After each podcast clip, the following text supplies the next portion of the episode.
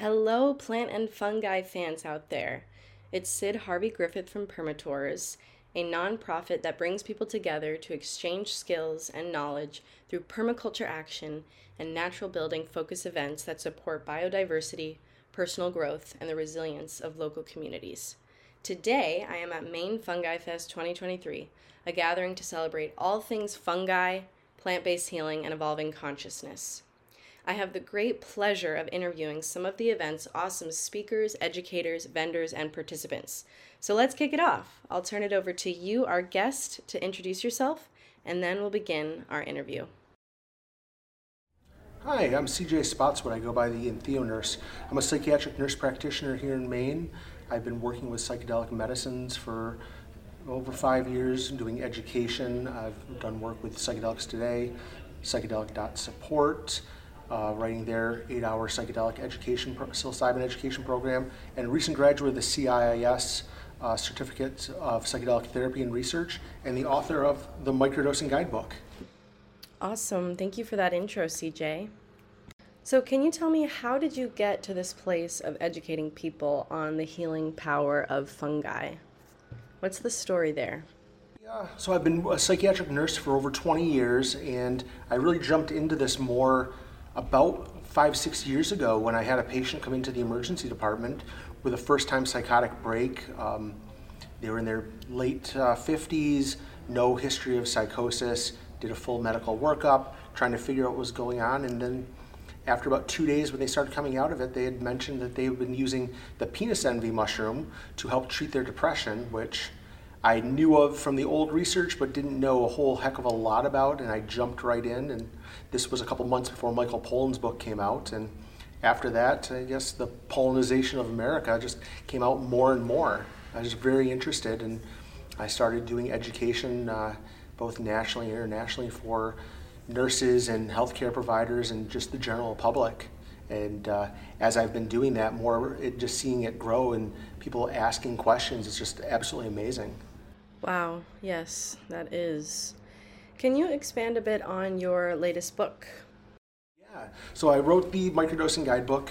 Um, it's kind of a, it came out uh, last year on Bicycle Day, actually. Um, I ended up, was working on a project with a friend, Tara Lee Weathers, and as I was working on this, doing a microdosing, I came up with the idea for a handbook to kind of, in that microdosing group, to kind of answer questions and help people out and kind of, that way they could learn how to microdose. And during that time, we, it was a six week uh, program.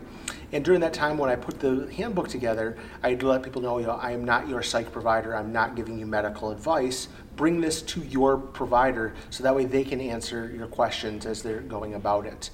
And that's when the light bulb kind of came over my head, and I was like, there is so much more to this. This is what I would want if my patient came to me. And I uh, ran with it, and I ended up getting a publisher and was very fortunate to have this it makes it so that way people, there's a lot of information out there on microdosing, but there really isn't a lot that's readily accessible, I feel, for people, and the answers are all over the place. Um, and me, with my medical background and my medical expertise to it, I can kind of speak to that other part. And that's why Tara Lee had asked me to doing it because she was getting all these questions as a microdose coach, like drug on drug interactions and different medical conditions and things like that. That she was like, I'm over my head. Can you jump in and help me with this? And I ended up putting it together, um, three parts in the book. The first part is on microdosing, how to find your dose, what it is, why it might be helpful, different conditions. The second part of the book is a little bit heavier, a little bit deeper, where it goes into the actual medical um, piece. I wrote this specifically for uh, medical providers, so it's at that higher level of like drug on drug interactions, all of it cited so that way they can go back and read the information of where I'm extrapolating this information from. And the last part of the book is a six week microdosing journey, kind of bringing some of the psychotherapy piece of thinking about uh, journaling, such as, you know, where is my place in the world? What, where is my mood at? How is my anxiety? And every week kind of goes in with helping to find the dose and, and zero it in for the individual. I found it very useful for myself. I found it very useful for other people. And the part that I didn't really expect off this off uh, off the gate was I've been very open with it, and I've had many patients who have come in to see me as their clinician asking me if I know anything about psychedelics, specifically microdosing, and not knowing that I've written this book.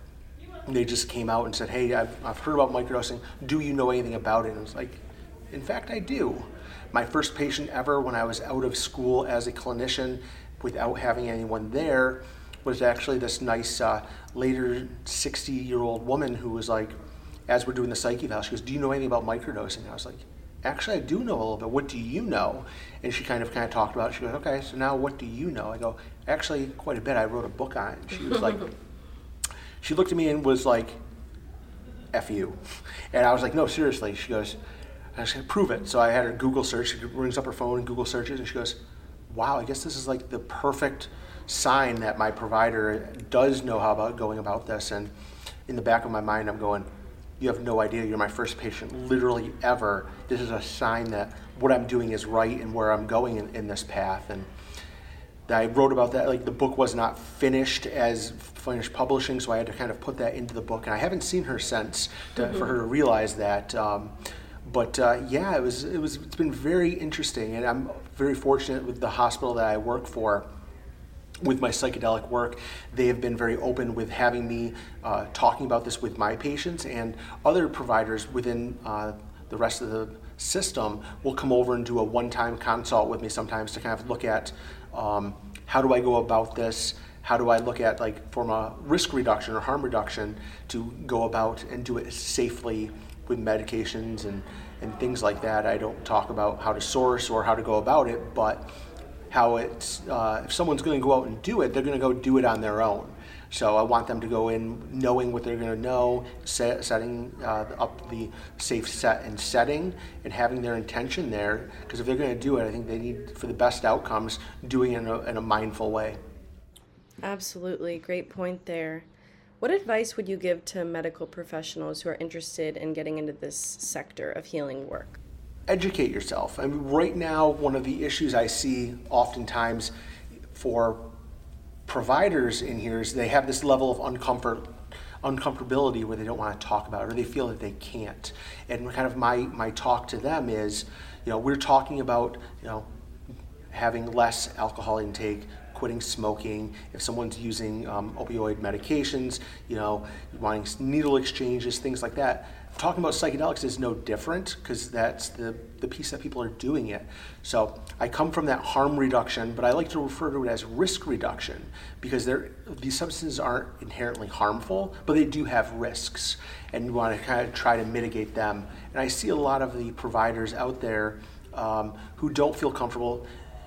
The older ones typically do because they've kind of lived through the, this before, but the, a lot of the younger ones who are like around my age were around during the 80s with the whole this is your brain on drugs and the, uh, the frying pan and the egg and thinking that these, these things are going to kill them or ruin their brains, whatever, and trying to re-educate them that that's not the case. And here's the rest of the information. And you know, from the 50s and 60s, there was over 10,000 clinical papers that were published covering over 40,000 patients using these in controlled settings. And, and we, we forget about that.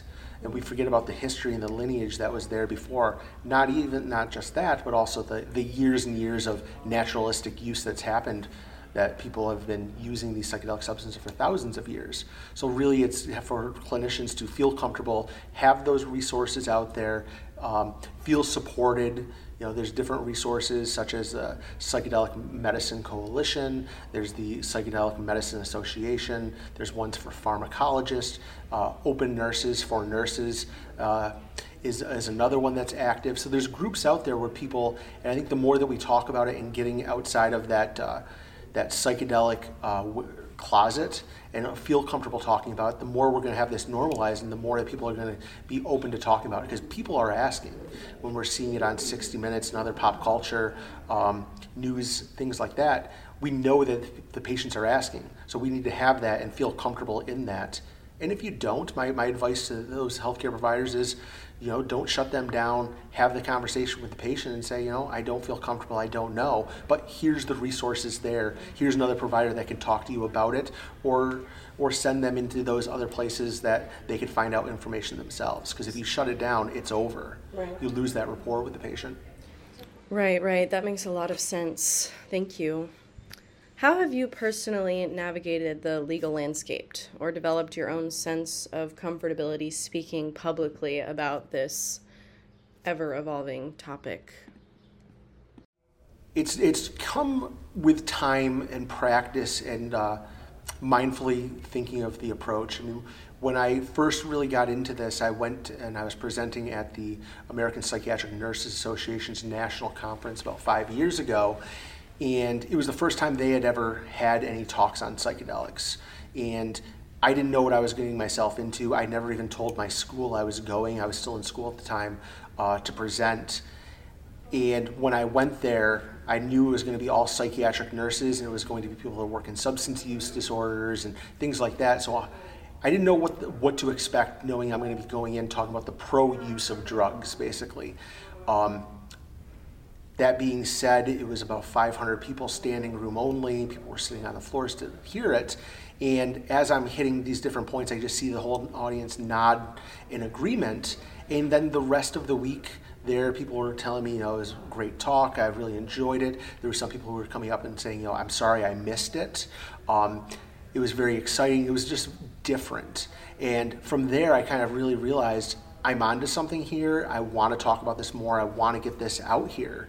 So I've had a few stumbling blocks for myself where I've kind of questioned, am I causing career suicide? That being one. And at that conference, the uh, one of my professors that were there, that I didn't tell that I was there, I was going to do that. She's like, we need to talk when we get back. And when we get, got back, she was like, I loved your talk. I want you to come talk to the class about it. I want you to kind of go about this. And then uh, my school was very proactive in, in helping me realize this is not abnormal. This is going to be the future. And feeling that comfort. When I, same thing when I came out with the book.